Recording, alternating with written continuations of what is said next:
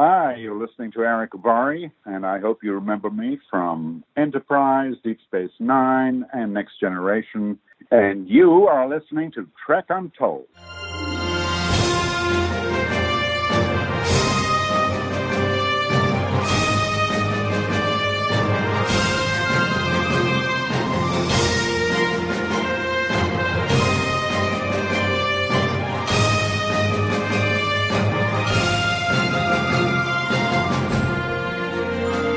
Hello and welcome to Trek Untold, the Star Trek podcast that goes beyond the stars. I'm your host, Matthew Kaplowitz. I'm still taking my hiatus to prepare for season 3 of Trek Untold, which is rapidly approaching sooner and sooner. But in the meantime, I'm replaying some classic episodes of this podcast to present some of my favorites that haven't had a lot of listeners check them out before. This week, it's my chat with Erick Avari, which happened all the way back in October 2020 for episode 25 of this series. Erick Avari appeared three times in the Star Trek universe. First in the TNG episode Unification Part 1 as a Klingon, then as the Bajoran Vedek Yarka in DS9's Destiny, and finally in the Enterprise episode from the very first season, Terra Nova. But of course, Erick's career spans far past Star Trek, and you may remember him from roles in Stargate, The Mummy, Planet of the Apes, Mr. Deeds, and plenty more in his over 150 TV and film credits. Back when I first recorded this, I can't deny that I was starstruck talking to Erick, and I still am.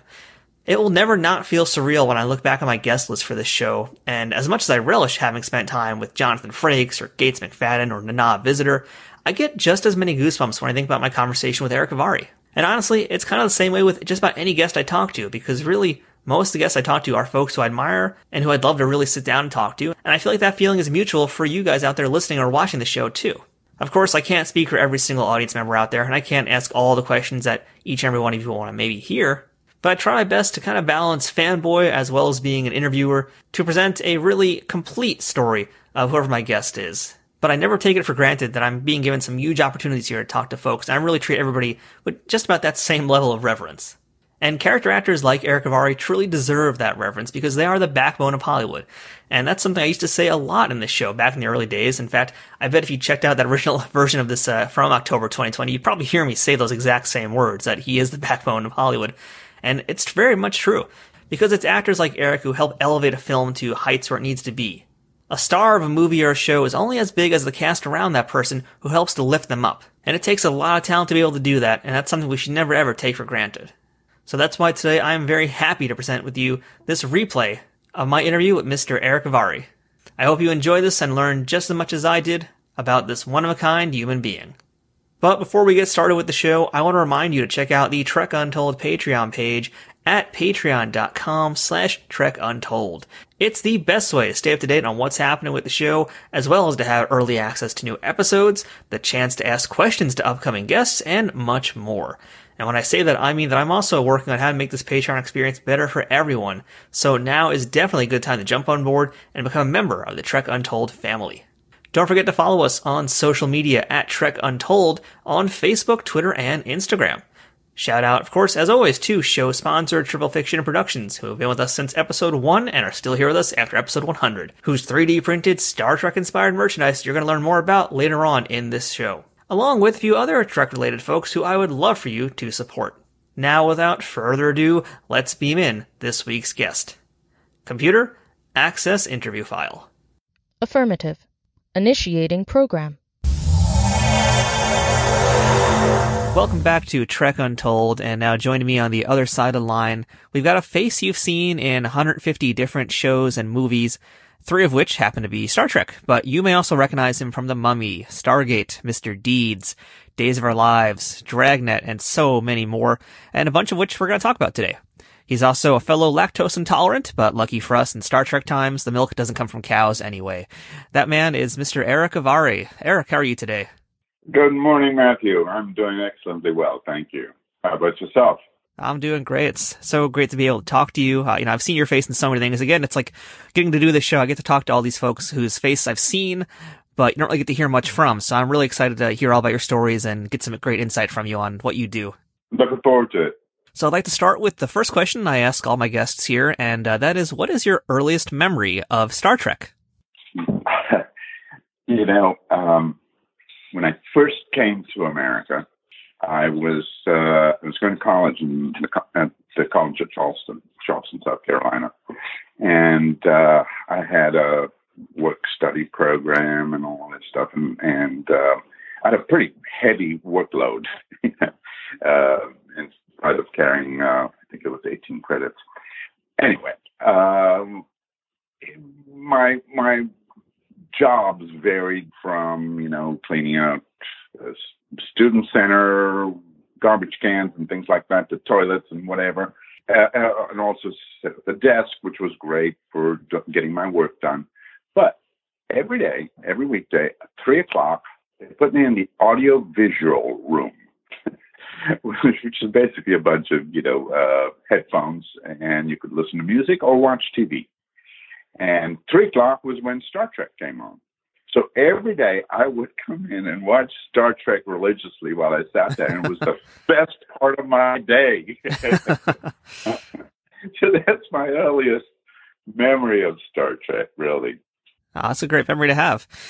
Now, you were born mm-hmm. in Darjeeling, India, and your family actually has uh, a lineage in cinema. So I'd love it if you could tell us uh, a little bit about your family, who they were, growing up as a kid in India and what young Erick wanted to be back then when he grew up? Well, um, starting with actually it was uh, on both sides, both my my mother's side of the family. They were the long established uh, filmmakers, uh, theater um, producers. In fact, my great grandfather was the first to put Indian uh, to put women on uh, the Indian stage. Oh wow! Uh, prior to that, it was all, you know, like in Shakespeare's time, they were all pants roles. Young boys played those roles. Uh, but he, he, uh, um, so that's, I was, and I didn't learn that till much later, actually. I was in New York and I was uh, at the, uh, browsing through doing some research in the library and uh, Lincoln Center Library, which is such a beautiful place. Uh, I spent hours and hours there. So, and, and I happened to come across a, a book on Bengali theater in Bengal, and uh, just sort of leafed through it, and there was my uh, great grandfather. Um, so that was quite revealing. Um, and, and then, and then also on, on my father's side, my uh, my grandfather, my dad's dad, he was a self-made man. Um, started left home at 16, uh, rode across India, apparently, so legend has it, on horseback. uh, um, I'm sure he took advantage of trains quite a bit. Anyway, he um, he started movie theaters as well. So it was, you know, movies were in my blood uh, at a very early age. And Wednesdays and Saturdays we were allowed to go. Um, those were also coincidentally the most the days that I was most popular in at school because everyone wanted a free ticket. You know? um, if you've ever seen Cinema Paradiso, that is the story of Darjeeling and the movie theaters in Darjeeling. I mean, the whole town gravitated toward the. There were two cinema halls, and my grandfather owned both of them, sadly. Um, and uh, it, it was, you know, the, the the the meeting place of the town, and and it was everyone looked forward to the change in the film, and it was um, uh, a, a grand old time that is now sadly gone with the advent of uh, videos and uh, now, of course, you know, DVDs and computers and everything else. Um, but the old-fashioned movie theater experience seems to have seems to have gone by the wayside you know, I always I knew what I what I was not good at, which was math and you know science. I, I, that that just didn't appeal to me. But um, I I did very much enjoy literature, um, history, you know, the, the whole you know stories and characters, and I started to really gravitate towards the humanities. Uh, but I thought I would, I, mean, I would love to have been an actor, but growing up in, in India, wanting to be uh, an English speaking actor and doing Shakespeare, that there was no career there at all. Um, I didn't have any role models to emulate or anything like that. And I also, at that idealistic age, felt that acting was something way too frivolous, and I needed to put my effort um, into something that's that was more meaningful. Anyway, so I, you know, sort of thought about becoming a criminal lawyer or you know, joining the foreign service and becoming a diplomat or whatever. And it, I was in ninth grade.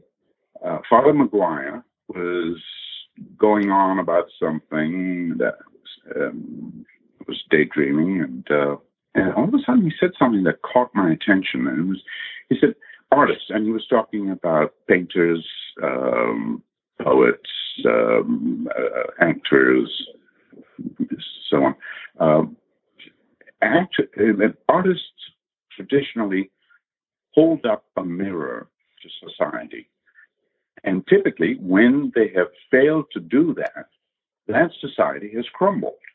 Hmm. And he went on to to you know to elucidate that point with the Greeks and the Romans and you know and on and on and on and we see the correlation between uh, art and its culture and its heritage and and and how it it plays in today's society.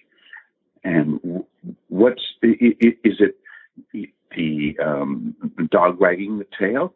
You know, uh, does life imitate art? Does art imitate life?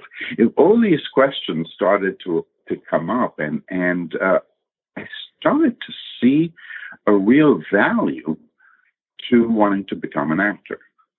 And at that point, I said, I don't know how I'm going to do it, but that is what I want to do. So I, it was a, a, pretty seminal moment in my life. Yeah, that's a pretty, pretty huge uh, epiphany moment, I guess you'd say. Mm-hmm. So when did your family come to America? Um, no, um, my uh, I came to America. Okay, you just came by yourself. Okay. Yeah, yeah. I came on a, a, a scholarship. Yeah, I was a literature major in uh, in India. I got my BA there.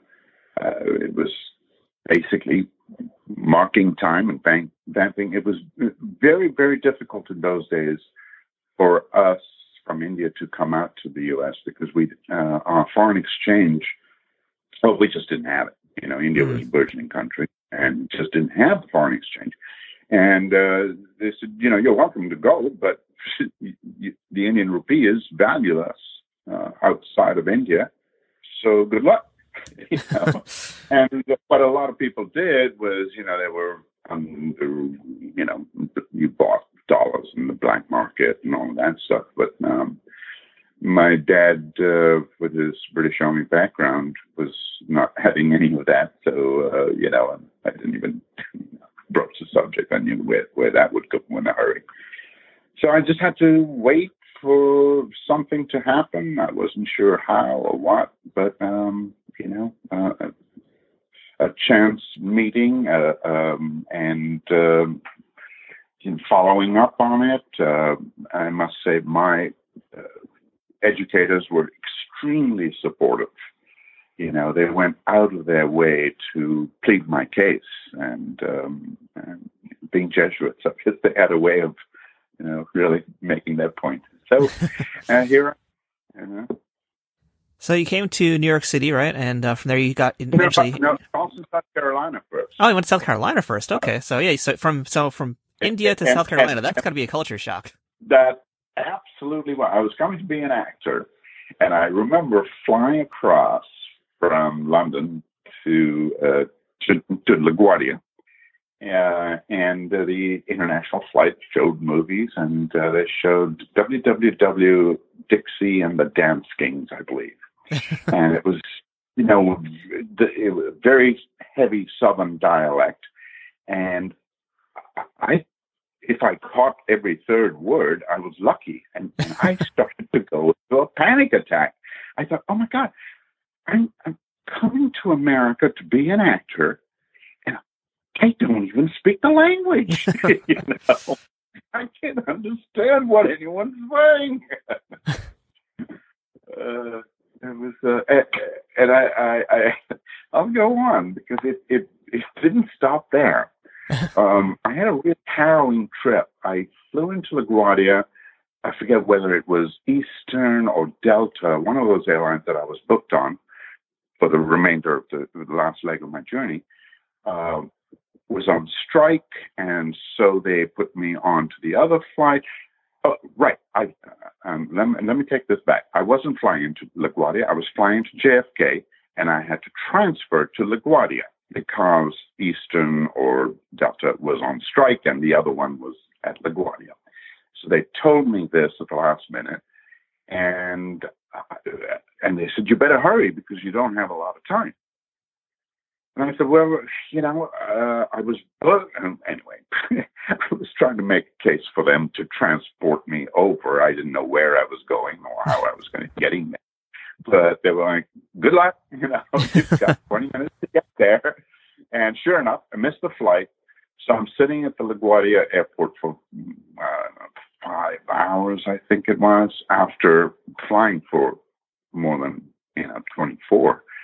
Um, and with the layover in London and all that stuff. So I was dog tired, and uh, and I got mugged in the bathroom. No. Oh. Mugged. I mean, yes, yes.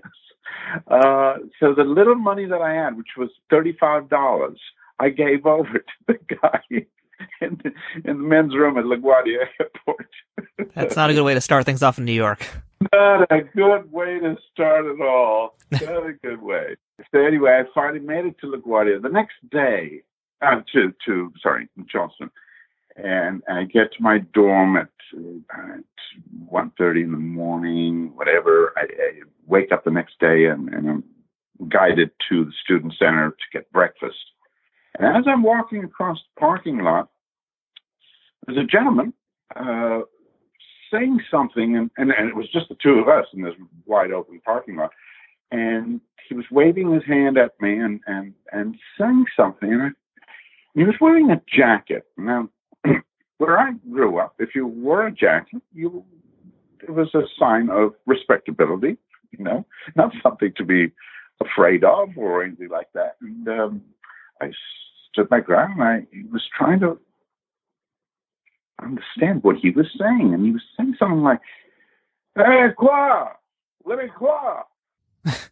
And I thought, uh, he's speaking French. That's right. This is like, yeah, there was that French influence and New Orleans and maybe Charleston as well. And I'm trying to figure this out. And, and speaking a little French that I knew to say, I don't know how to speak French. and, and he had his hand out and I, and I shook it. See, and, and he shook his hand loose and he yelled. He said, "Lend me a quarter." Welcome to America. so, so here I was, you know, with with dreams of Broadway, and severely stepped on with with the understanding that I I was not speaking the same language at all. well, you eventually did make it to Broadway. You made it to New York, and you did some off-Broadway work as well. Uh, you were in productions of A Midsummer Night's Dream, uh, The King and I. Uh, but I wanted to ask you specifically about working on a show called uh, "Tis a Pity She's a Whore" at the Public Theater, and you, and you were there with Val Kilmer, right? Yes, I was. Yes, I was. What do you remember about uh, working with Val Kilmer back then? When was this?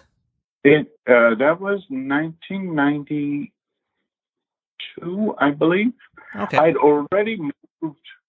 I just moved to LA, and I came back to do that show because we'd actually done it.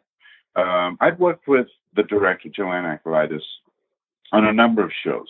She was is I'm sorry, but um, she's um, just a wonderful, wonderful woman. Started uh, Mabou Mines, which is this experimental avant-garde theater in New York City back in the 60s, you know. So I mean, this is someone who had started this movement and just, oh, opened my eyes to theater. And I, I can't say enough about her. But uh, nevertheless, um, she was remounting this. We'd done it at the Goodman in, in Chicago. And it's a just received great accolades and reviews. So we were remounting it in New York with uh, Tripplehorn, uh, Jared Harris, uh, Wendell Pierce. Uh, I could go on and on. Uh, Rocco Sisto. I mean, just just this wonderful, wonderful cast, and um, it, it, it was a, just I and I shared a dressing room with Val. Ah, that must be interesting. It was just a supremely talented, such a you know gifted, gifted actor, and, and and I always felt like I think a lot of it was because, and and this is just me, you know, my sort of um, uneducated opinion here, but I felt like he he had a tortured soul and and that's where he got a lot of his that wealth of emotionality um, and and was able to cap that emotion you know? Um, i'm getting a little technical here but I, I, I just found him a fascinating actor to watch and to you can't really emulate someone like that because it, it's so unique and it's so what what he's bringing to the stage is very pure, you know, and to try to emulate that, I, I feel would just to just be, you know, uh, pie in the sky. And you, you can emulate someone who's doing a dance, you know, maybe, uh, or singing a song if you're that talented. But but to to make the choices and and to have that wealth of, of emotionality I, is the only word I can come up with at, this stage. Mm, yeah. Yeah, very versatile really actor. Versatile and deep, deep yeah. root. Uh, yeah, yeah. Yeah, great, great experience, and uh, I, I remember it fondly. So I want to actually go back in time for a second and talk about one of your earliest films. Uh, it, might, it might actually have been uh, maybe your first film in America. Actually, it's from 1984, and uh, it's this very bizarre and I think almost forgotten movie now called Nothing Lasts Forever. And uh, that starred, yeah. starred Zach Galligan, Bill Murray, Imogene Coca, Dan Aykroyd, Eddie Fisher, and Lauren Tom. Uh, you were in that as Toulouse-Lautrec. And mind you, this is yeah, also the same year that Gremlins came out with Zach. So, I mean, I guess it's easy to see why that one got buried in time versus Gremlins getting as big as it was. Yeah. But, uh, you know, it's a real weird film. What, what can you tell us about working on that film? It is, and and, and actually, I mean, I had a, a, a tiny, tiny part in that. It was uh, essentially a more of a sight gag than anything else. Uh, but it was so fun to do because uh, you know while I did I did look like him, especially with those glasses and the hat. Uh, but now what do we do about the height? You know, and, and Zach up with this idea. Of, well, I did, did already thought it through. Doing an over oversized portfolio and I basically held it up sort of in front of me and, and just scooched down, you know, so, so I looked like I was four foot three or whatever it was, you know. Um, and uh, no, it, it, it, it was a, a day on the set, and uh, for a theater actor, it was uh, just you know uh, stars in my eyes and just such a such an exciting experience. You know. Yeah, unfortunately, no one's going to really be able to easily see it now because it's kind of one of those uh, films. I don't even think yeah. it got released, did it? Did that yeah, even get released? I heard there was like some issues with like test screenings or it didn't test very well and it was kind of shelved for a bit. No, I, I never, I never saw it. No, no, that's not true. I did, I did see a portion of it. Well, why is that? And how was that? I forget now. That's probably more than most of us have seen. Yeah, yeah. Uh, I, I, I interesting. I'd like to dig it up actually. If you ever find it, do let me know. I, would love to check some of that out too because yeah, I can't find well. anything of it. I just I looked it up. I found a trailer and I was like, "This is crazy. I got to ask Erick about this." Maybe that's what I saw. Maybe that's what I. I, I can't remember. so you've appeared in plenty of other TV shows as well, though, uh, that did make it to air, unlike that film. Uh, you've been in things like Martin, Cheers, Fresh Prince of Bel-Air, Wings, Murphy Brown, L.A. Law, Seinfeld. I can go on and on here because you've been in tons of things. Um, many of which didn't involve aliens or starships. We'll save that for a little bit. But uh, the one show I want to ask you about, which is one of my favorites to ask about on Trek Untold, is Murder She Wrote. And uh, you did an episode oh. in, in, 96 called Mrs. Parker's Revenge, which also had Greg yeah. Henry, uh, well-known voiceover performer Mary Elizabeth McGlynn, Time Winters, and another fellow Trek alumni, Tony Todd, in it. Uh, what can you tell us about that show? And, you know, I always love to hear any good Angela Lansbury stories you got. So, uh, yeah, what do you remember about that? Yeah. Well, it, it, it's funny, uh, because, uh, Tony Todd, I've, I've, got to know, uh, and he went to school at my, uh, ex-wife went to, went to UConn. So known about him and met him on, on conventions and everything else. I didn't know him at the time. Time Winters and I knew each other. In fact, we did a play and we did a part time, we worked at a part time telephone sales job together in New York. So there was that connection. But Angela Lansbury, uh, and I had done a reading with her in, in New York uh, years ago. It was for Hal Prince and it was readings of Madame Rosa. And he wanted to, he was interested in, in mounting it, and Angela uh, came in and read. Um, so I didn't really get to hang out with her at all, you know, but uh, we, uh, we, we, we were on the, in the same rooms, reading from the same script together. Uh, and then uh, when I did the ship, um, she, she was she couldn't have been more gracious she's just such she's such a charming was yeah. Charming gracious woman and i remember coming back and telling people uh, you know i tell you the bigger they are you know the the, the more real they get. And, and i remember commenting on that and i was so impressed that with just no airs and and she was genuinely when she asked how are you? she she really wanted to know you know? Mm. um yeah, yeah fun um, I, I, I've been very, very fortunate to work with, you know, some of those iconic figures, uh, for me at least, you know.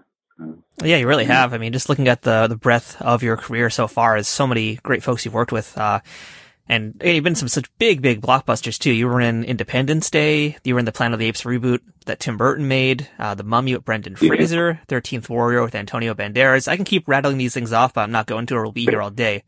But uh, this does kind of lead me into asking you about Stargate, uh, where you played uh, Kasuf, uh, whose name I always say wrong, so hopefully I said it okay there. Kasuf. Kasuf. Okay, Kasuf. yeah. I, I, I had a note for myself. I was like, it's it said like ketchup, but I didn't read that note. Um, so you yeah yeah. so you were Kasuf, and uh, that was a pretty big moment for your career as well. Uh, and you got to work with side by side with Kurt Russell and James Spader. It's a gorgeous looking film. Yeah, what can you tell us about that film? Um, now, there again, I had worked with James on an independent movie, uh, I think a, couple, a year or so prior to that. Um, and it was a, a, completely different movie, and he was playing a completely different role, and as, as was I. Uh, anyway, we uh, when I was when my manager showed me the script and said, "Look, uh, they, they are interested in you for this role," And I read it, and, and they said, you know, one of was they, they described him as an 80 year old, um, the elder, and he essentially had, I think it was basically one scripted line at the end of the day, and and you know, and I thought, no, man, I you know, I'm I've been doing a lot of TV. I've been doing some films. I'm not going to do a one line part, you know, as an 80 year old, which, you know, uh, I was, uh, gosh, what was that? I, I was in my 40s. Um, and uh, my manager kind of talked me into it. He said, look, no, they, they really want, they're really more interested in, in, you know, improv, seeing what you can do with this whole you know language issue and, and all that. Um, and the more I started to think about that and, and the challenge, and then I thought about um, you know aging up as well. That that that's a good exercise. And I thought, yeah, you know, um, if if I get it, I'll, I would have my hands. I would have enough to get my teeth into it, you know. And I went out and I auditioned for it and uh, had a, a great time. It, it, the audition, they were seeing everyone in town for, you know, it was a big cast. And I remember waiting for a very long time, and finally, they was running so far behind that basically were eating. Uh, not Dean and Roland, but the the poor reader. he was trying to get his lunch in between, you know, all, all the the people he had to read with Oh, wow. So it was a perfect segue for me to do the candy bar scene without even introducing myself. You know, I walked in, I didn't say hello, I didn't do anything, and I just kind of, I it just happened that way. You know that I, I noticed, and uh, then I thought, well, let's go with this. you know. So we, we kind of played out that candy bar scene right off the bat, and and Dean and Roland were just howling. And what was great, what made it easier for me was uh, I I spoke in Nepali, which Ah. I don't speak very well, but I didn't care because they they weren't going to understand it anyway. But I knew what I was trying to say, so so that seemed that that made it much easier for for the scene to to work. You know, because now you've got that language barrier and and uh, all of that stuff. So. And uh, goodness, I, th- that that was uh, the turning point of my uh, Hollywood career, really. And, and it didn't come right away. It, it took a while because when the film was released, uh, I, there, it was not really embraced by the casting community per se. You know, it didn't give me a notch up like I would have. For example, another movie I did before uh, is The Beast. You know, in, in English it's called The Beast of War. Uh, that was going to be our platoon. It was. It's an anti-war film. It, it was um, based on, uh, actually adapted from the play by Bill Mastrosimone and um, hold on, sorry. Um, it, got caught up in studio politics. Uh, the head of the studio, uh, Dave Puttnam, got fired just a week before we wrapped, and the movie completely went by the wayside. But that one, had it actually been uh, pushed, uh, you know, um, as as it should have been, uh, and given a proper release, I think that would have given my career a, a, an immediate jump. You know. Um, anyway, uh, we never know, right? Mhm. Um, but uh, yeah, it was it was only after I think Independence Day that you know once Independence Day came out and the Hollywood community at that point knew Dean and Roland were a force to be reckoned with. I mean, you know, here they were with two blockbusters back to back, you know, and on a roll. They were, you know, right out the gate. I mean, they were, um, and and that's when you know it it, it did pick up for for us. Uh, for us, the underlings, should I say. Yeah, I want to ask about this one scene in particular that I remember from the film, uh, and that's towards the end where it's basically you're leading uh, all the people of Abydos down this giant s- sandy slope towards all the bad guys. It's like this amazing scene, and to me, it's extra amazing because you've got an actual horde of real human extras charging down a hill with you. It, it kind of reminded me a lot of like the old Hollywood epics, like the biblical epics, the Roman Empire epics, um, which today would Yeah. be, you know, all CG characters. Wouldn't be really a single human besides yourself. But back then, it had to be actual humans, all choreographed going down this hill at once, doing this crazy big scene. What do you remember about that that scene being filmed? Was that like very chaotic? I remember it vividly, almost. Yeah, uh, it, it it first of all, just to set it up, you know, uh, the heat.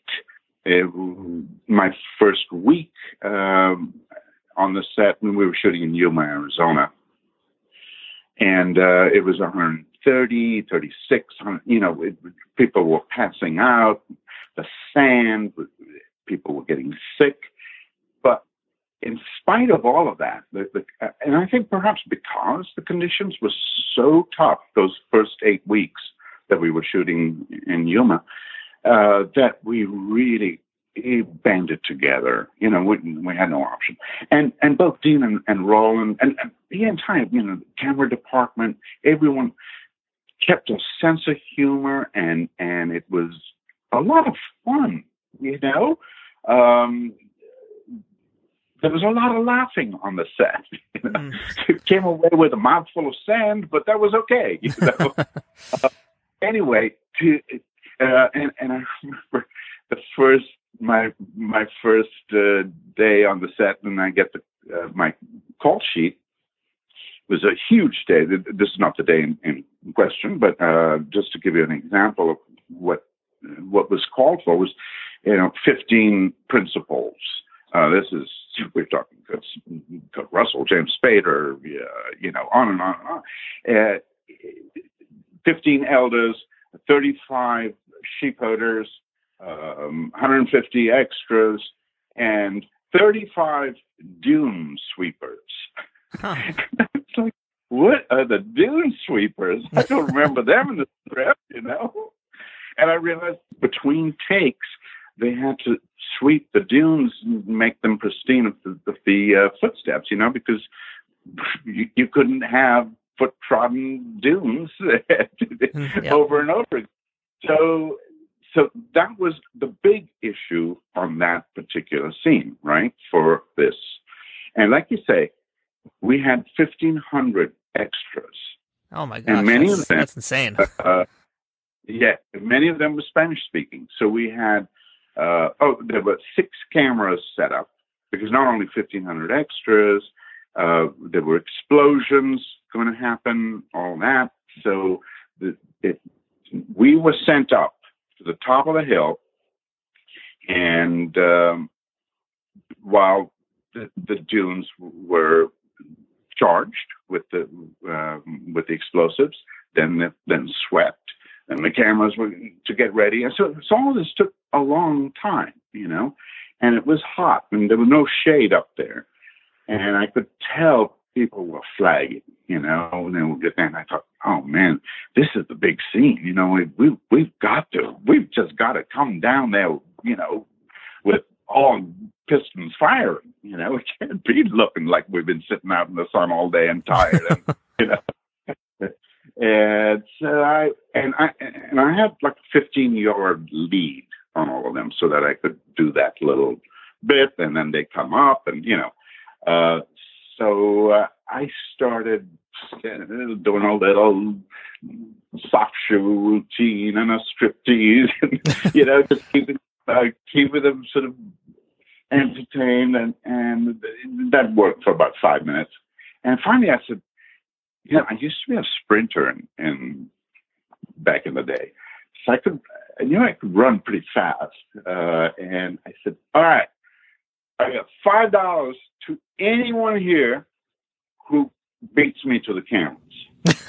and it, that was like, so we're talking right back in the day when five dollars was, well, you, you might you might get dinner somewhere with five dollars, yeah. you know. and people perked up, and anyway, we, we finally get to that moment, and all the ADs uh, had told us to run toward the camera, and then you know now there were six cameras.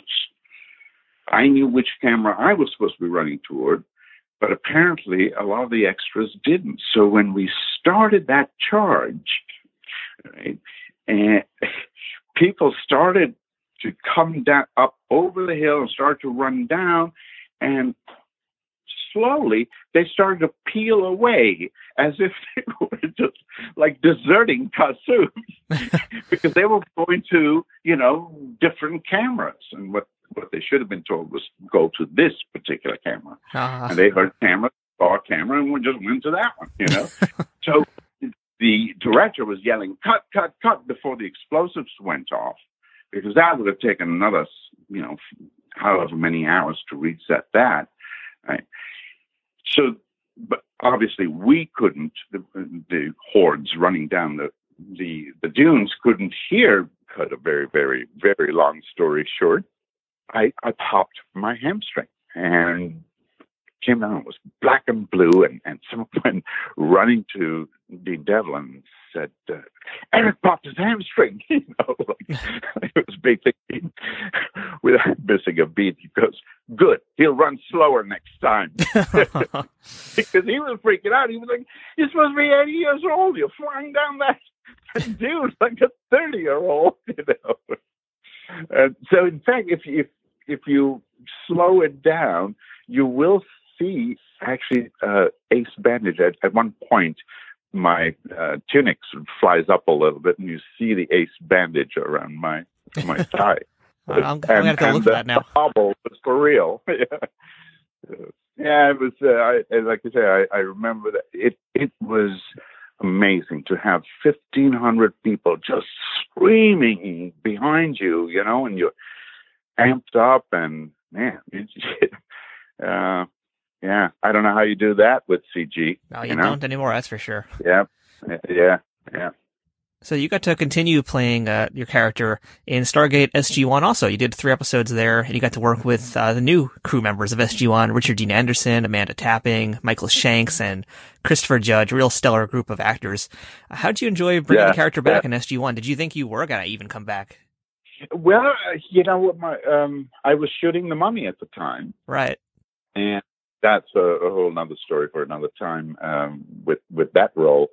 Uh, but it turned out I had um, had I played the role I was originally slated to play in the Mummy, I would not have been able to do this. But at the very last minute, I replaced Omar Sharif, who was supposed to play my role. And uh, so then my schedule changed. I, I was up uh, at the top, and it, it was sort of bookended on the shoot. So I had this big gap in the middle.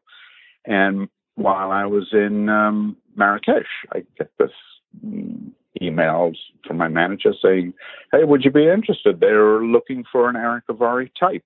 I said, "I think I'm still an Erick Avari type, so yeah." uh, and it was so fun. I, I I love, like you said, great group of people you know, uh, and Don Davis also in that group. Another, uh, the rest in peace, my friend. Just a great, uh, warm, welcoming group, and and um, and Michael was so close to James. It, it was kind of freaky, you know, mm. uh, in in quality and type, and even in look, you know. Uh, um, anyway, um, I guess uh, I, I, it, it it just felt very very a, a very natural transition into it. The one thing that I did kind of stumble with was the dialect because now all of a sudden I'm speaking English. Mm, yep. Um, and I, you know, for practical purposes, because I, I can see where trying to do that in a series it would just be really, really taxing on writers, uh, performers, everyone, you know. Um, so they decided to go with English, and, and I thought, okay, well, if I've learned English presumably from my son-in-law, who then I would emulate or try to emulate his accent, right? you know, because that's the only thing that I'm, you know, that's how you get an accent. Mm. Obviously, there's, there's certain uh, constant shifts and changes that that would come easier for some people or more difficult for others. But typically, that would kind of be the dialect, you know. So it was, uh, I don't know, uh, bucking tradition a little bit there, you know, because somehow typically you would go with a generic Middle Eastern accent. But to me, that that's an issue too. You know, it's like what it's like saying, yeah, just do a generic American accent or yeah, whatever. You know, it, yeah, there, there, there's still traces of whatever. Yeah. so that that that was to me was the only um, thing that didn't feel absolutely like a continuation of the past. You know. Trek Untold will return momentarily. Trek Untold is brought to you by Triple Fiction Productions. Triple Fiction Productions produces affordable and unique 3D printed Trek inspired products from the original series, Next Generation, Deep Space Nine, Voyager, Enterprise, and the movies. Ranging from prop replicas to use in a fan film or cosplay, to accessories or playsets for figures in all different sizes, Triple Fiction Productions has got you covered. Past pieces for toys have included large centerpieces like 10 Forward from the Enterprise D, shuttlecrafts complete with working lights, and the Voyager Bridge, with smaller pieces including Borg alcoves, the Genesis device, and the dreaded arch enemy of Worf, barrels. All highly detailed products are 3D printed and hand painted in the USA, with new items added all the time, while simultaneously improving their printing quality based on fan feedback. To learn more about their products, visit triple-fictionproductions.net or visit them on Facebook at facebook.com slash triplefictionproductions. Want to get 10% off your next purchase? Use code UNTOLD10 at checkout to receive this discount. Not applicable during sales or clearance events. That's code UNTOLD10 to get 10% off action figure dioramas, accessories, and prop replicas. Triple Fiction Productions, taking Star Trek where no 3D printer has gone before. Hi, I'm Jonathan Frakes. If you're of a certain age, you may remember me as Commander Riker from Star Trek The Next Generation. And my wonderful brother Daniel died with pancreatic cancer 24 years ago. They opened him up, they diagnosed, they said, You've got six months to live. And that was it. He died four months later. And at that time, there was a 3% survival rate. Since then, we've grown to the embarrassingly high number of 10%. But a dear friend of mine, and probably all of yours, Kitty Swink, is one of those 10%. She has survived pancreatic cancer for 17 going on 18 years. Pancreatic cancer is the third leading cause of cancer related deaths in the United States, with a five year survival rate. That's just 10%. And more than 60,000 Americans are estimated to be diagnosed with pancreatic cancer in 2021. More than 48,000 will die from the disease. Because symptoms are often vague and be hard to detect. That's why I'm supporting the Pancreatic Cancer Action Network, the leading patient advocacy organization committed to fighting the world's toughest cancer. PanCan is working hard to create outcomes for this devastating disease through its groundbreaking research in early detection and better treatment options. PanCan drives progress by funding life saving research, providing personalized patient services, and creating a community of supporters and volunteers like you who will stop at nothing create a world in which all pancreatic cancer patients will thrive. You can help support our important mission by donating today at pancan.org. Thanks for your time. We now return to Trek Untold. So, Erick, let us now come to your first ever Star Trek appearance, and that was in the Next Generation two-parter. You were in the first part of this one, and that's Unification from season five. And you played B'ijik, who was a Klingon who the Enterprise contacts for some help to get across the neutral zone. Yeah. So, can you tell us uh, how you got cast for this role? Uh, were you aware that you were going to be playing a Klingon? When I came to Hollywood, I thought I could see myself fitting into that, you know, the, the sci-fi genre. Heavy makeup. I know that they they typically like uh, classically trained actors, you know. So I felt like that's going to be my foot in the door, um, and uh, I didn't see myself playing. You know, back then there, there was no Indian community per se, um, other than perhaps you're a 7-Eleven guy, you know, and they were actually from Bangladesh, but that's besides the point.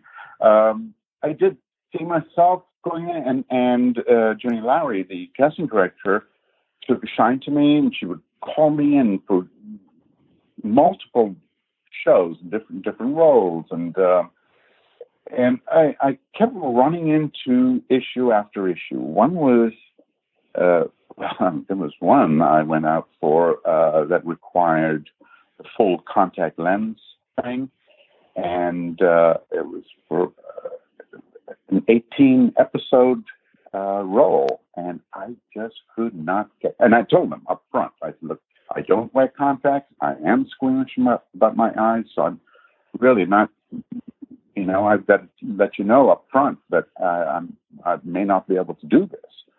And they said, well, go ahead and read. And anyway, and I, I read and, and they said, go down, hair and makeup is waiting for you and, and they'll try to put it in. Let's see how that goes. And said, they're very gentle. And they were, they were very gentle, but I was just way too squeamish.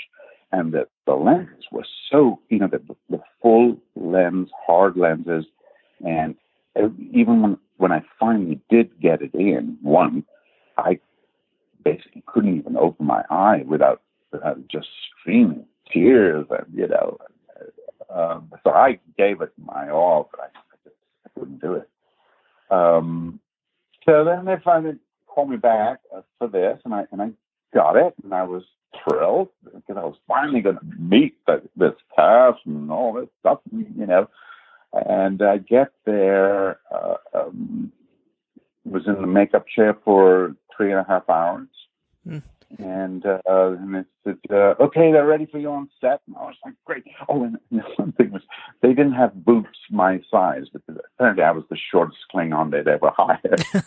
and, uh, so they had like size 13s. And they said, well, no one's going to see it anyway, but we'll, we'll put them on just so you have the tops at least, you know, that they might see the tops. And I clumped in there and, uh, the set there and I and they said, okay, they're all at breakfast and getting makeup, so uh, we'll just do it with the uh, first AD. Read. I was like, how do you mean I'm not going to meet anyone? Ah. Actually, on the set, I think we did two takes, and they were like, great, that was wonderful. Enjoy the rest of your day. it took longer to take my makeup off than to actually do it. See, I would have left but, makeup on, yeah. just walked around like that. Yeah, yeah, yeah. Right. So you basically spent like three and a half hours doing makeup for essentially a ten minute scene. That's right. That's wow. right. That's the Star Trek experience, right? That was my first Star Trek experience. Yes. So you returned then to Star Trek for Deep Space Nine, the season three episode Destiny, and you had a much meatier role this time around. You were Vedek Yarka, who is this wonderfully condescending Bajoran priest who was recently defrocked, who believes that there's a prophecy that's going to come true if Sisko helps the Cardassians on a certain scientific endeavor. Uh, and this episode is about biases and interpretation of facts and information, a relevant, a topic that's very relevant today still. Uh, did the story resonate with you in any way when you first read the script? Yeah, and, you know, that one um, came at a time when I was in negotiations to do a uh, an episode, uh, well, do a, um, a TV series um, and we were having a hard time with you know um, all this stuff and i got this script and i thought oh this is going it, you know star trek uh, the um, the show hadn't aired yet and when i read the script and the concept and all that i thought oh my goodness me this is this is going to be huge I just loved it. I loved the concept, and I just really wanted to be a part of such a great character, you know. And and and so it to me it was so typically Star Trek, the like the old Star Trek, you know, um, in in in terms of how they're getting their message across. I I I, I loved. I jumped at that opportunity. So how was the makeup process different? Because this time around, you know, you don't have the giant Klingon forehead, but you still have the Bajoran nose piece and the Bajoran priest outfit, uh, the Vedek outfit. So how was the makeup process different? Yes, I, I loved it. I, I loved the, the costume and I loved the earring. Uh, and the nose was so easy, you know. Uh, that that was uh, that was an easy one. now you got to share. You got to spend a lot of time in this episode with Avery Brooks and Nana Visitor. Uh, just tell me a little bit about working with those two. You know, I, I love those two. They have such great chemistry together, and I've heard great things about roles with them. Yeah, yeah, yeah. What I remember about that, it, it was Nana was so both of them actually they were just so professional. We covered a lot of material. I remember being quite surprised at how quickly we went through pages and pages of dialogue. So there wasn't a lot of time to to chit chat. You know, uh, uh, a lot of it was we were going, um, and and it was very smooth very, very professional, shall we say? You know, we would we were pulling close on 16 hour days, and were long days, and and, uh, and I was it really got gave me a sense of how difficult this job can be for someone who's doing this week after week after week. You know, uh, pulling that kind of load. Um, it's uh. So, how did you approach this role of Vedek Yarka? Did you call on some real life experience from your time about going to school with Jesuits priests, uh, or was, was, there something else? Like, how did you create the role of Vedek Yarka and make it interesting for yourself? I I, I think a lot. Yes, I think the Jesuits perhaps had a lot to do with it.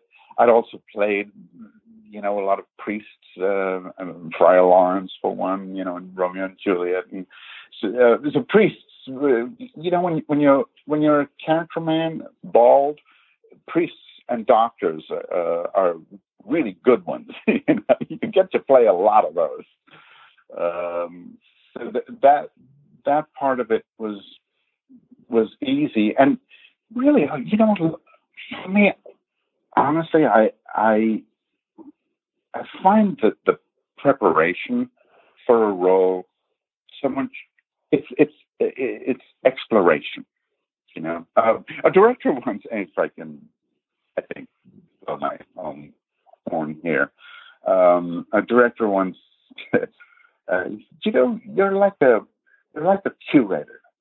You go and you brush away all the sand from around the roll, and then we see the skeleton, and then you add from there. And I thought, well, what a nice, nice description of my work method. You know, I, would never really thought of it that way. Um, but I think that does kind of say what what um, what you want to do with a role is strip away and get to the root. What is at the bottom of this? And here's a man, if I can remember, you know, the the the the plot correctly, but he believed, sincerely believed, he was seeing all the signs of uh, what was going to come, and it was on him to convince the rest of the starch, you know, the the fleet to heed his warning. Yep. Or it could come to catastrophic ends, you know. So it's very easy to, to now put yourself in a position where it's easy to grasp that. It, it doesn't take, you know, in realistic terms, how you want to get your point across and then not getting it. And then, and then just look them in the eye and get your point across no matter what it takes, you know, and, and just think about that, uh, actions and objectives, you know. Um, so a lot of my work uh, as preparation is stuff that I would do and then throw out once I get to the set and I'm looking the actors in the eye. Um, I, if I may give you a, a, very vivid example of this, and going back to The Beast, that, the movie that I'm determined to plug. Check out The Beast of War today. that's right but th- th- I remember when I auditioned for that, uh, there was a moment when I, spoiler alert, uh, confront uh, George Dzundza, wonderful, wonderful actor. Um, and I played it one way when I was at the audition, and when I was actually looking him in the eye, oh, it was a whole different take and so much better, you know, because all that bravado that I could show at an audition when I'm just looking at, you know, no one basically on the other end. Uh, it's easy to conjure up, but when you're actually looking someone in the eye, you know, eyeball to eyeball, and you put yourself in that position in the scene, and and and you know that you could lose your life. Now, now go ahead and say the line. you know. yeah. Does that make any, any yeah. sense? Yeah, it's a good way to put it. So this episode that you did was directed by Les Landau, and oddly enough, he was also the director who would have directed your TNG appearance, but again, we already heard about what happened there. But uh, what do you remember yeah, about yeah. working with Les? Was this your first time working with him? Yes, yes, it was, and and I really enjoyed it. And um, uh, the, we, we did actually get to hang out a little bit. Um, and I can't remember anything specific other than really enjoying working with him. Uh, he was very gentle and and and he was uh, very appreciative. So it's it's it's you know uh, there's no um, it's very easy for an actor to get along with someone who's who who, who likes your take and and and uh, likes what you're doing. You know, um, makes it very pleasant.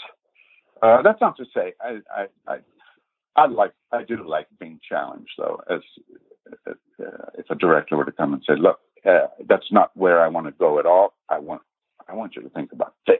Go there." You know, sure. Uh, I, I, you know, I like that too. But, um, but I just remember the the experience with Les just being very, very pleasant and very um, the whole the whole um, shoot actually. Um, and on Enterprise, speaking of directors, I worked with LeVar Burton. Yeah, yeah. Let's go ahead and jump into Enterprise. In fact, now that was your last appearance yeah. in the Star Trek franchise. You were in the episode from the first season called Terra Nova, and you played uh, yeah, yeah. who was a descendant of some lost colonists from Earth who are now living underground, unaware that they're humans. Uh, it's a pretty interesting episode. Uh, so yeah, and that was directed by LeVar Burton. Yes, yes. And uh, the uh, Mary Carver, who played my mother, was LeVar's acting teacher in uh, at uh, USC. Oh wow! Yeah, yeah. So basically, you got the student directing the teacher now. Yeah, right, right. It was it was wonderful, and I've worked with um, uh, Scott Bakula on um, uh, TV series uh, prior to that as well. I forget what it was, but so so we'd worked together, um, and it's it's it's nice, and and uh, you know, that cast, uh, John Billingsley is a dear friend today uh, as well, and uh, Dominic Keating, I, I got along very well, and we, we still sort of uh, keep in touch. So yeah, yeah, it's a nice uh, that that world, the uh, sci-fi world, is uh, attracts some wonderful people. Um, and and I and I was very lucky and privileged to be a part of that world. I, I really enjoyed, um, and I also enjoyed stretching my imagination. You know. Yeah, all your Star Trek appearances, even in particular, they're all very different from each other. Ah, yeah, yes, yes. Well, very different roles, aren't they? yeah. And they all present, I imagine, different challenges to you as an actor, because you know, one day you're doing a Klingon, the next day you're doing a priest, and then you're doing um, a subterranean uh, cave dweller, basically. Uh, yeah, yeah. I think that was the one I, I enjoyed most. The the Terra Nova, the, the subterranean, because he, I love the sense of humor of you know just absolutely hating these humans, only to come to find out, hello, I'm human too. Classic Star Trek. And so the makeup here too, it's it's very interesting because uh, you know we are talking about for the makeup. Uh, this was like something that never been done before, right? How did the crew go about creating the the underground cave dwellers? Well, um, I remember sitting in there uh, with Mary while they played with makeup. Um, we came in a day early, and uh, they played with this, that, and the other, and then finally settled on this. Yeah, that that that, that was sort of a like I like I was alluding to earlier, the makeup was weird, um, and I, you know, I think not having done it before, it was you don't know what the problems are until you actually go through a day of shooting, you know, and uh, get to refine it, and and they did uh, over the course of that episode. They sprayed it down so that it didn't run quite so much and um, kept its form. It's like that. Kept the color. I remember the colors uh, were difficult to maintain. So, having been on three different Star Trek shows, three different franchises, uh, what can you tell us about the differences between the environments on each of those sets? They were all, uh, I remember, uh, I think uh, the upstairs on all those sets being consistent had a lot to do with the consistency that I felt on all three sets. That it, there was um, a, a, a, very, very strong attention to to the script. You know, you do not deviate, um, not not punctuation or or letters. You know, um, and uh, obviously you you there is a sense of tradition on, and I think enterprise less so because it hadn't yet been established in terms of tradition in terms of the uh, the, the framework of the story the, the world that they're inhabiting you know? That was a little looser than uh, Deep Space Nine and uh, Next Generation where I felt that they were and not being a, a, a diehard Trekkie, I, I, I, I wasn't quite sure uh, of my footing sometimes, you know, uh, pronunciation of something or whatever, you know, or what what is that alluding to, you know, um, and uh, sometimes you don't want to ask because you don't want to sound foolish, but you know, at times you just have to. Um, but enterprise, there was less less of that um, because it, like I say, they were still discovering and and creating that world, which was closer to our time, so yeah. it was easier, you know. So after Enterprise, did you audition for any roles in any other Star Trek shows? No, that was it. I done, and they said I never auditioned for Voyager, so that was it. Uh, so that would have been fun to have you on Voyager too. That's unfortunate. Yeah. Wasn't there something about Voyager that you could, if you had done one, you couldn't do the other? That you were you would be on the wrong side. I don't know. Uh, from what I've heard, um, basically, if you're an alien, you can get recast into different shows, but the minute you show your human face, basically, that's when they don't want to deal yeah. with you again. yeah, yep. And and I know with Next Generation, uh, there was a consideration that I I was a little too close to uh, Patrick Stewart in terms of you know the bald head and the timbre of my voice and something that that, um, I remember that being an issue on one of the roles that I went out for. That, that's interesting because we've heard something similar with another actor we spoke to a few episodes back, uh, Carl Held, who uh, he was in the original series and he had worked a lot with Shatner. They both had similar looks. Um, and because of that, basically when they filmed the episode where Carl and Shatner are together, most of the time Shatner, in terms of the blocking, he's always in front of Carl Held and practically like blocking most of his face in a lot of those shots. So it's kind of interesting. Uh, it's, just, it's just a Hollywood thing, I guess. Uh, uh, interesting. Yeah. What they say is true. You know, it has not the fact that you didn't get the part has very little to do with what you did at the audition. But I know actors, we tend to beat ourselves up so much. You know, it's like, oh, if only I'd done that, or you know, and da da da, and has nothing to do with anything.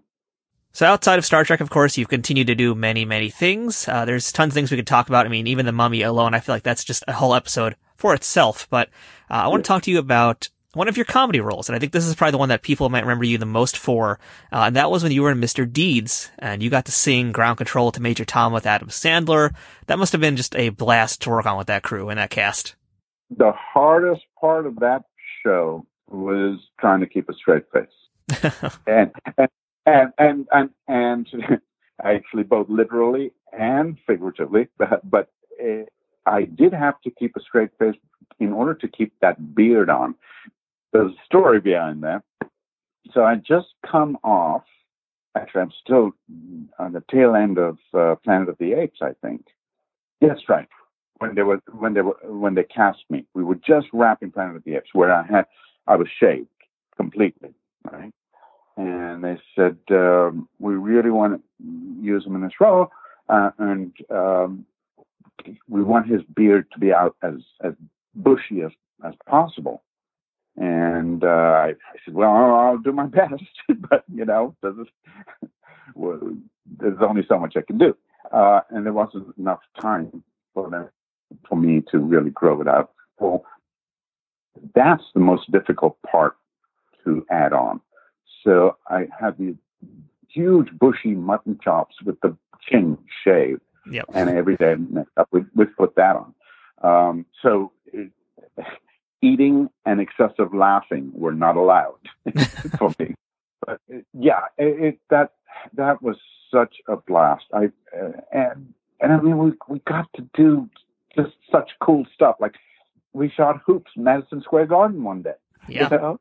uh, um, uh, yeah, John Turturro, um, Peter Gallagher, great, great cast, you know, um, fun. And Adam is just, I can't say enough good things about him.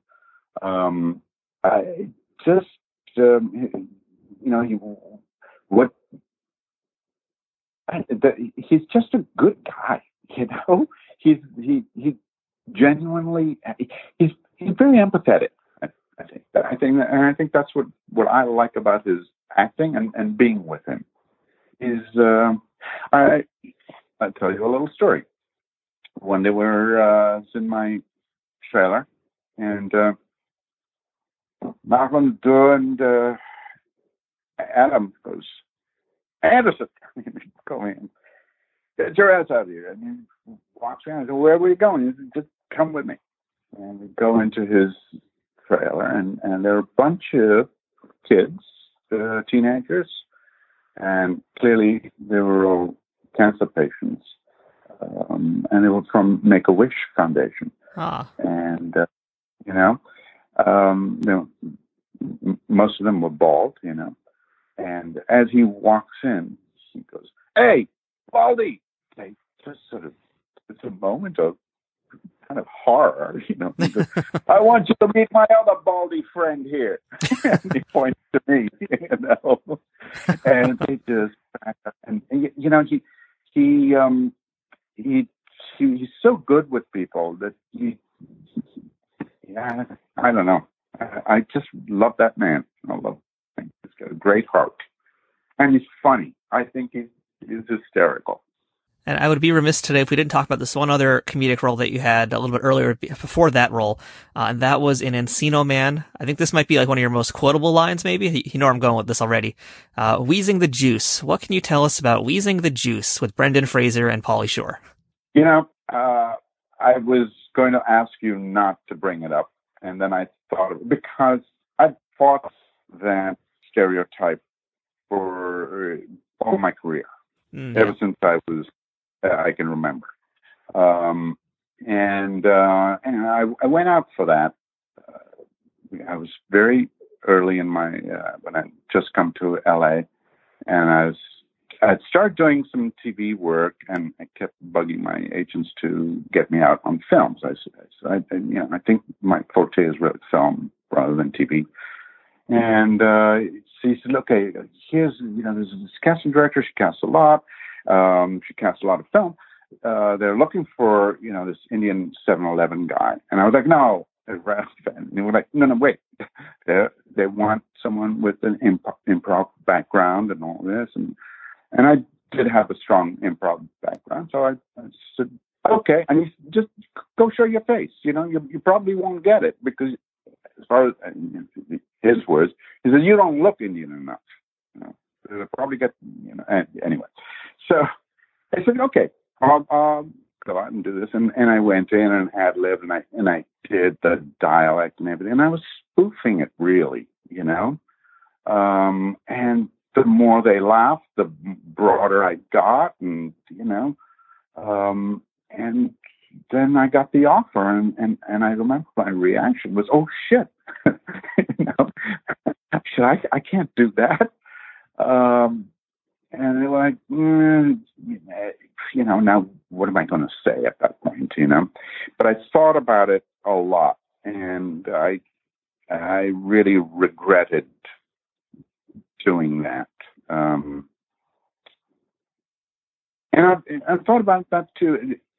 I've, been confronted with this a lot. Okay, uh, is is something funny only because of the accent. If, in other words, if you take that accent away and do exactly what everything else, is, it's still funny. Mm, Very true. And when I was defending myself, I would say what actually got the laugh was not the accent, but it was this man who clearly doesn't speak uh, Encino speak, or Pauly Shore speak, you know, uh, does the yoo's. That was actually what made it funny. That he wasn't, you know, that he was really angry and just repeats exactly what he heard, you know? Yeah. No, you, you know what I mean? Yeah. So, As I was doing this interview too, I was thinking to myself whether or not I actually did want to ask you that question about that because it is a super negative stereotype. And, you know, looking through your career and even watching you on TV, as I've seen you through different shows, you know, so many times you're playing these stereotypical characters. I know it's got to be tough, especially for you. Um, so, you know, my question to you is, how do you balance an accurate portrayal of a human being versus a negative portrayal of a stereotype? yeah. Uh, it's like I, I, with, with comedy, I'd say that is one, you know, uh, that, that, that to me is the yardstick. And I had to think about this a, a lot because I was confronted with it a lot. Yeah. Um, and I did the same thing on Martin. Now, the thing about it is this guy is a 7-Eleven clerk. A lot of the clerks that I saw at 7-Elevens did have very broad accents, you know. Now, how am I going to play that and realistically and, and come across sounding like a foreign diplomat instead of a 7-Eleven clerk? You know what I mean? Yeah. So you have to be realistic on, on the one hand. Um, secondly, you know, I was one of three, well, there were, there were literally three Indian actors in Hollywood of my age that, you know, we, we, we didn't have the opportunities that we see today on TV with, you know, Indian doctors, Indian roles, and, you know, Indian lawyers, young kids speaking without dialects, you know, the, the first generation of Indians. It was the, the immigrant Indians there were no roles being written. Tons of roles as terrorist kind of guys, which I, that's where I drew the line in the sand, Hmm. you know, and, and it's again, picking your battles because if you, as an actor, um, of, of my ilk, you know, a, a character actor, not a name draw, you you can't be laying down, you know, the law and saying no, I won't play that, and I won't play this, and I won't play that. Uh, although I tried, you know, I, there was a time when I I actually pulled out of a show uh, of a shoot during the shoot because they changed the script, and uh, and and it suddenly became very offensive to me, and and I had to bow out. It was a very, very difficult moment in my career. I mean, I feel like things have started to change, but I mean, you're going to be the better judge of that. I mean, do you think that things have gotten better in at least the past decade? Infinitely, infinitely. And I think they got worse because in, in, in my early days, there were no real Indian roles, you know. Uh, but then when the when those when I say Indian, I'm talking let, let's say ethnic roles, okay? Because I, I played a variety of those ethnic characters. I wasn't confined to Indian. Yeah, we could say like Um, South Asian or Middle Eastern uh, type st- characters, I guess. Yeah, yeah. And so among those uh, 24 that show, uh, I I turned that one down. I, I don't know a number of times um, until they stopped calling me. Uh, and uh, and you know then I, I started to become known as being difficult, or you know who does he think he is? Uh, I had someone's um, I, whatever you know. But I, I just I, I, when I didn't agree with the the morality of what we were portraying and how we were depicting uh, a type of people, um, a whole race, you know, not just 7-Eleven clerks.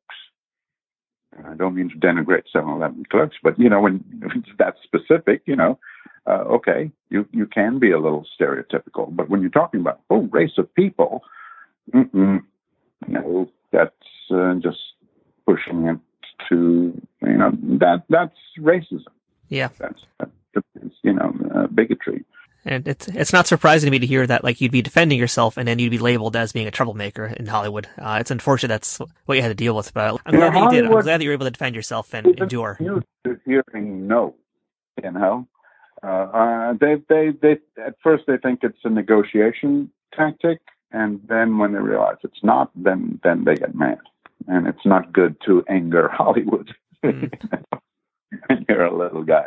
But you know, I I uh, I don't mean to denigrate Hollywood. It's given me um, a wonderful life, and I have very very much to be thankful for, and I'm enjoying that right now as I'm looking out over this uh, beautiful landscape in Portland. So let's talk about something else you're working on these days. One of your more current projects. You're working on a documentary now called The Milk of Human Kindness. This is a crowdsourced documentary. It's very interesting. Uh, can you tell our listeners today what this doc is all about? In a word, kindness. But uh, it sounds like such a simplistic thing, um, a simple concept. And my my hope was to light on the subject and show just how elusive it actually is. No matter who you ask, you know, oh, I mean, I think with the odd exception, someone says, no, no, no, I, I don't believe in kindness. But everyone, you know, yeah, yeah, I believe in kindness. I'm all about kindness. You know, and I had one person go, oh yeah, I, I'm, I'm all about kindness. You know, all lives matter. and that to me just sums it up. You know, as he was saying, all lives matter. It's like, how much more unkind could you be? you know, as you're saying. So that's, uh, I guess, in a nutshell, what I'm trying to do. Uh, to be honest, it is not going well, and I'm struggling with it because I'm I'm able to scratch the surface with the crowdsourcing method that I was hoping to do. And when we say crowdsourcing, can you actually explain to our listeners uh, what what we're doing with crowdsourcing? Yes, it's not crowdfunding, not to be confused with crowdfunding at all. Uh, it, by source, I mean uh, I'm asking you for your input, your your submission, your video submission, um, and I'm I, w- I had three basic, and I wanted to get you know everyone's story it started out, well, I was actually doing it uh, when I left Hollywood in uh, 2016. Uh, I was in an, I toured the United States in my RV, and I was actually meeting people and interviewing people as, as I went along. And uh, then I, I, my health issues uh, took over, and I had to get surgery. So that put an end to that. And then I, I didn't want to let it go. Uh, so I came up with this idea about crowdsourcing. But if I can't go to the mountain, the mountain must come to me. you know? That's a smart way to do it. Uh, yeah, I think what I'm lacking there is the probative value of an interview. You know, is to get beyond the scripted response um, and get something that's and more challenging than three basic questions about kindness. So I'm still, you know, um, I'm still um, struggling with that, and I, but I'm not, um, not letting go. Um, I have, in fact, uh, bridged one big obstacle uh, on my Facebook. I was, I've, I've always stayed away from religion and politics, but um, I uh, not a long story, but I ended up doing a series after I'd left Hollywood um, on on Jesus, the life of Jesus, and I played Nicodemus. Yeah, it's the uh, Chosen, right? Yes, yes, and that's become a very, uh, very, very strong sort of following among the um, evangelical community, and it's uh, it's kind of sort of put me and now now my fan base is sort of split, if you will. You know, uh, a lot of many of the, the the the chosen fan base only know me from the chosen.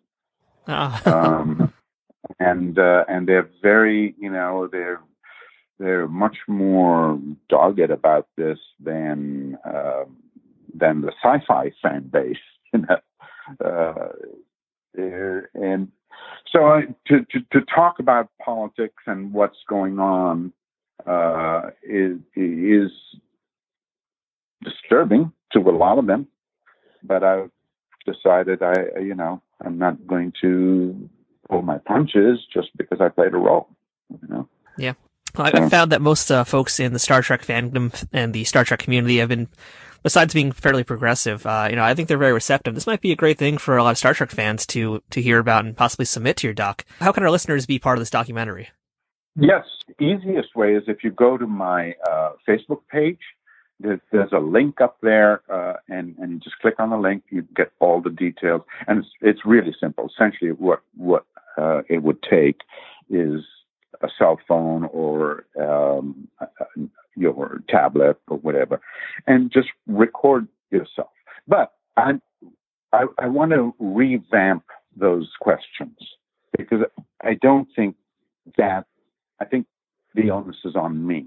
You know, I've got to fix that in order to get a better response out of people and to get to the heart of what they really believe. Does that make sense? Yeah, I mean that's kind of the challenge of documentary filmmaking. You know, that's what I do outside of this right here, uh, and it's an it's an Yeah, evolving process. You kind of have to learn as you go, and it's not really up to you what the documentary is going to be about or how it's going to happen. It's kind of up to the documentary Right. to do itself.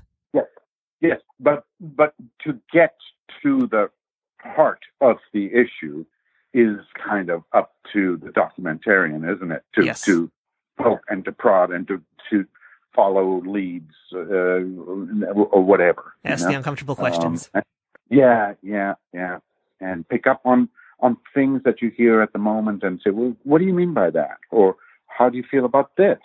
You just said that. So you know, uh, not that we're trying to trip them up, but we're trying to get to the the real meat of the issue.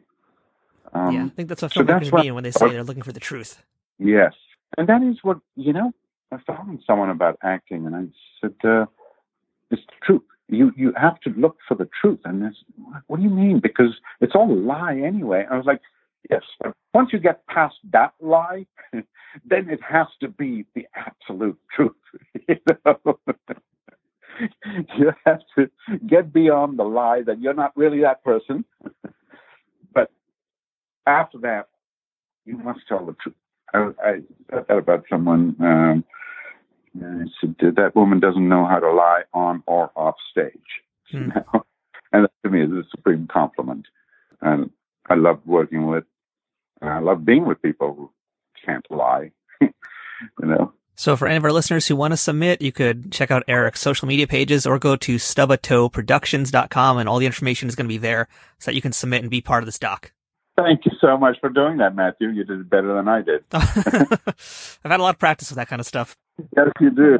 So Erick, what is the best thing about being a part of the Star Trek universe? Mm. Uh, well, well, we're the fan base, right? I would say so.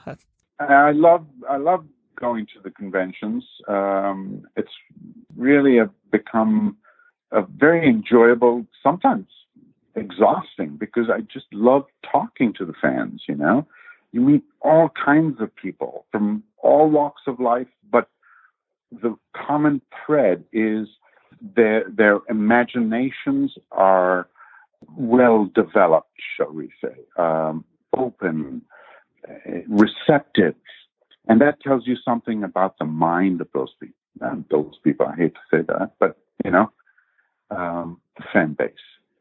I, find it true that I don't come across a lot of close-minded people, and I find a lot of um, um, disabled in one way or another. That you know, people who have been unable to, you know, for some physical disability, that they've been confined to home and watching TV and and and have just been sucked into the sci-fi world, you know, and that that that is such a um, wonderful gift, isn't it? And, Yeah. and and it's something that that I, as an actor, I take, very, and that's why I say truth. You know, you owe the fans that. You owe them that. Tell the truth when you're up there. As much as you know, coming back to the beast, as much as I would like to have been all bravado and you know matinee idol, uh, I was not. you know, and it, that would have been a lie. Well, you know, just it kind of reminds me of that famous quote from Captain Picard on Star Trek: Next Generation, where he says the first duty of every Starfleet officer is to the truth. So, I think that's why it's so ingrained in Trekkies. Huh, huh. Interesting. Yeah. I, I think that should be uh, the mantra here in America. if only. To the truth. Yeah. Erick, thank you so much for being so incredibly generous with your time today, all of your stories, all your insight and your experiences.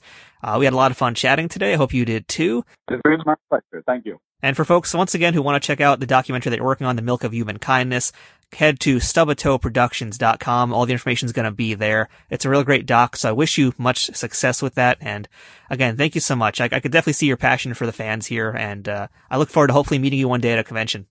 Post coronavirus. Absolutely. Sure. Uh, thank you so much, Erick. Appreciate your time. It was my pleasure. Thank you. That's it for this week's episode of Trek Untold, and thank you for checking it out. One more time, if you're not following us on social media, please do so by checking us out on Twitter, Facebook, and Instagram at Trek Untold. And that's all one word, no spaces, on any of those platforms.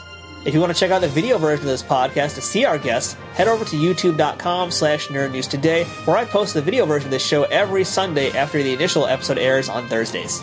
Shout out to our sponsor, Triple Fiction Productions, who create 3D printed toys and prop replicas inspired by Star Trek. Their items come in all shapes and all sizes and are always amazing. If you're in a position to financially support Trek Untold, please consider heading over to patreon.com slash Trek Untold to become one of our Patreon supporters. There's a lot of cool perks that you can get by becoming a Patreon supporter, including early access to the episodes, the ability to ask our guests questions, and a lot more cool stuff coming very soon. Please consider leaving a rating and review on iTunes or any other audio platforms that you listen to the show on that allow you to do so. Or if you're one of our YouTube audience members, please make sure you comment on this video and give it a thumbs up, and don't forget to subscribe to our channel. Until next time, I'm Matthew Kaplowitz. This has been Trek Untold, and remember, fortune favors the bold. Trek Untold is sponsored by TrekSphere.com, promoting fan produced Star Trek content in all forms, is powered by the Rageworks Podcasting Network, and is affiliated with Nerd News Today.